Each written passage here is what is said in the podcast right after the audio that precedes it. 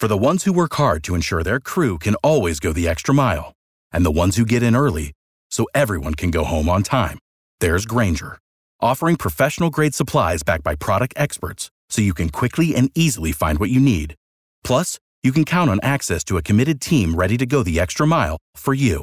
Call, clickgrainger.com, or just stop by. Grainger, for the ones who get it done. From uh, Jane's Addiction and the Red Hot Chili Peppers, let's welcome to this program the very talented Dave Navarro. Dave, how are you, buddy? I'm very well. How are you? Can I tell you why I'll always be jealous of you? Not just because you're a handsome, fantastic guitar player. There is a much bigger reason. Yeah, go ahead. I feel that you have never, and I don't mean to discredit anything you've done because you've you've done very well, but I feel that you have never had a real job. You've been playing in bands since you were like 13, right? Yes. And, well, you, you don't have to just feel that way. That is actually that's the fact. That is, yeah. the man. The man has never had to fill out an application and show up, Right. and uh, check in or punch in. And I believe me, I'm all. I'm hope my son has the same future. But how great is that, man? To be at your age now. that is that's that's a very nice thing to point out. And I, I yeah, I guess that is pretty cool. You know, there was sacrifice for sure. I didn't uh, I didn't just wake up and and and jump into a band. You know, it's like whenever when I was a young kid, you know, I was like seven years old. Like I didn't play sports. I didn't go out in the street after school. I didn't ride bikes with friends. I was at home playing guitar. So you know, I definitely put my hours in um, and sacrificed quite a lot uh, to do what I do. But yeah, I mean, I would rather stay at home playing guitar than fill out applications. How did your parents know that you didn't suck? Like, how did they not know that you were going to be a like? I'd- If my son wanted to do that, I think that'd be great. But how did they know you weren't going to be a loser guy who always just sat around like local clubs and played guitar? because what they wanted for me was for me to be happy and what they didn't you know it wasn't it wasn't like you have to go be a success it was i want you to be happy so uh, they were supportive of that and um you know I, i'm grateful that they were. And i think at a certain point you know when you see somebody's passion it's it's it's it's hard to discredit you know? And i think that you know at a very early age my parents saw how passionate i was about music and you know, it, it kind of dictates to them what's going to happen at that point. No, that's great. See, that's what I'm forgetting with my kids. I don't care about their happiness. Yeah. I'm just looking for mine. Uh, Dave Navarro has been no, exactly. super successful. You got uh, you got the Red Hot Chili Peppers. Of course, you have Jane's Addiction, and now uh, and I think partly because uh, such a great personality and quite handsome uh, gets to be on TV a lot. And Ink Masters uh, has its season premiere on Spike. What what season is this? This is season seven, so we've been at it for quite a while, and uh, it's been great, man. I mean, we've we've helped a lot of artists get uh, very very far, and um, you know, usually what happens is our finalists end up being booked for two three years ahead of time. So, you know, this ends up being a, a great great asset for them, and uh, it's just a lot of fun, man. It's a lot of fun to be around that kind of creativity all the time. Yeah, anybody can walk into a place drunk and get a tattoo, but if you're somebody who really has a nice piece and you want a piece of artwork on it, you research who's going to do it and where you go do it. And uh, and these guys getting this kind of exposure on TV is fan- is fantastic. And even the, even the guys who you know come and go on the show, they still they still got to hang with the big guys.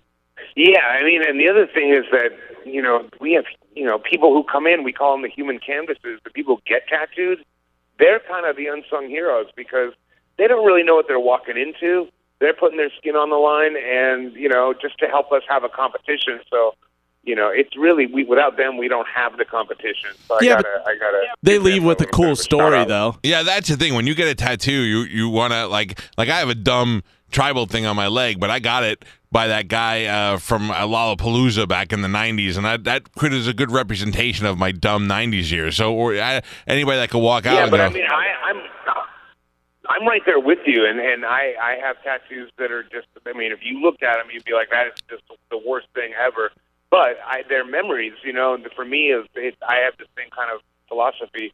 But I think that in this day and age, you know, there's such great talent out there. And if you got tattooed in the '90s, like I did, there wasn't really. I mean, I don't know what year it was, but the internet was very, very new yeah, there wasn't the kind of uh, information available. There wasn't, you know, the the multitude of tremendous artists available in every single city. You know, you kind of took what you could get back then, and even back then, you were taking a chance. But uh, you know, today's day and age, you know, everybody has the ability to get a really great, great tattoo in just about every city. What is the uh, but what, you and I back what- in those days, we had to we had to take a chance. Go ahead. what's the worst one you have? I would say there's a tribal one that I have also, but again, it, I got that in uh, 1992, I think, with when I was in the Chili Peppers.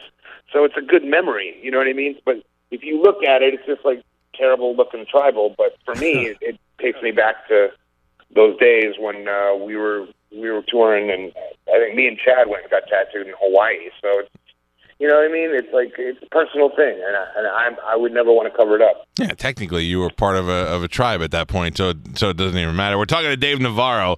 Dave's also got the That's a good document. Yeah, right. He's also got the documentary called Mourning Son, which is about his mom's murder. Now, can I, I remember. I don't really know the whole story, but I remember reading a book by Henry Rollins where I want to say he talked about it. Is that possible? It is possible. I've known Henry for God since the '80s, and uh, I, I I knew Hughes obviously knew about it. I don't know what context he talked about it, but yeah, that's very possible. What can Henry's you always been a real great uh, positive supporter. can you tell me about uh, what the documentary is about? Because I'm sorry, I'm unfamiliar with the whole story.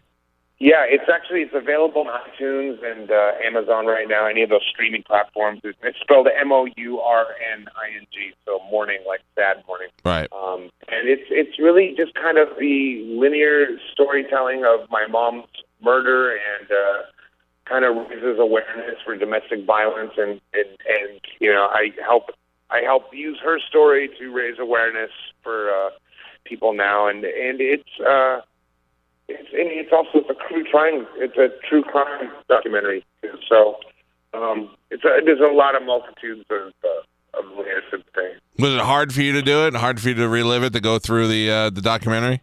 Yeah, I mean, God, it's I, it's a tough one to answer. I mean, a lot of it was tough to live through, but I was a producer on the thing, and so it was also really healing to creatively attack the story. So, you know, it was it was it was both. It was really healing. It was really cathartic. It was hard, um, but I think that you know all all great art, or at least art that we're happy with, is is hard to a degree if, if you're putting your your heart and soul into it, and and that's what we did. So, uh, you know, I'm super happy with how it came out.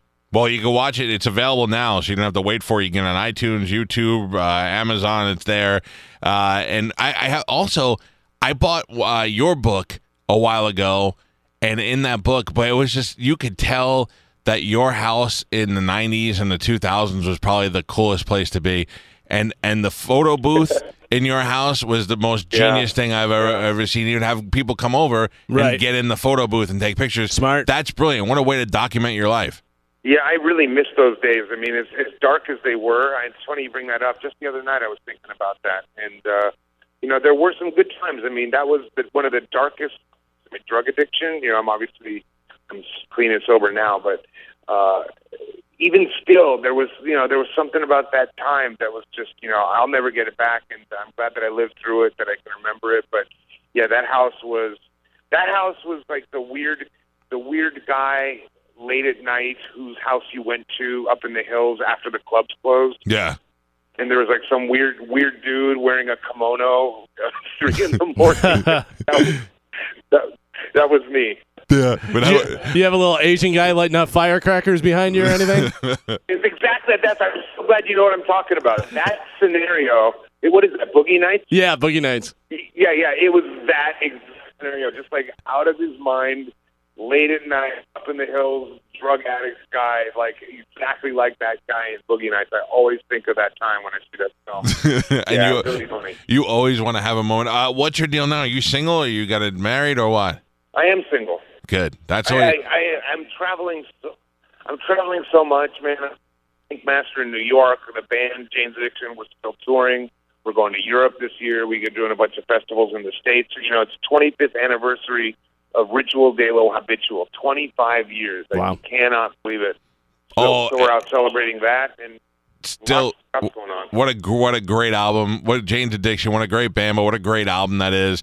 Uh, well, I hope to have the opportunity to get to see you guys. I hope you swing through here, and uh, I'm glad you're single because I know you're like one of those guys that the oddest girls would be like, if you could bang anybody besides your husband, who would it be? And your name will be in there in like a group of of uh, good looking dudes. So get as much as you can. Thanks, man. Hey, uh, Ink Masters guys. Thanks for, on for Spike. Yep, thank you. And uh, Mourning Son, Dave Navarro. Good talking to you, buddy. You too, guys. Take There, care. there you go. Dave Navarro. Without the ones like you, who work tirelessly to keep things running, everything would suddenly stop. Hospitals, factories, schools, and power plants, they all depend on you. No matter the weather, emergency, or time of day, you're the ones who get it done. At Grainger, we're here for you with professional grade industrial supplies. Count on real time product availability and fast delivery. Call clickgrainger.com or just stop by. Grainger for the ones who get it done.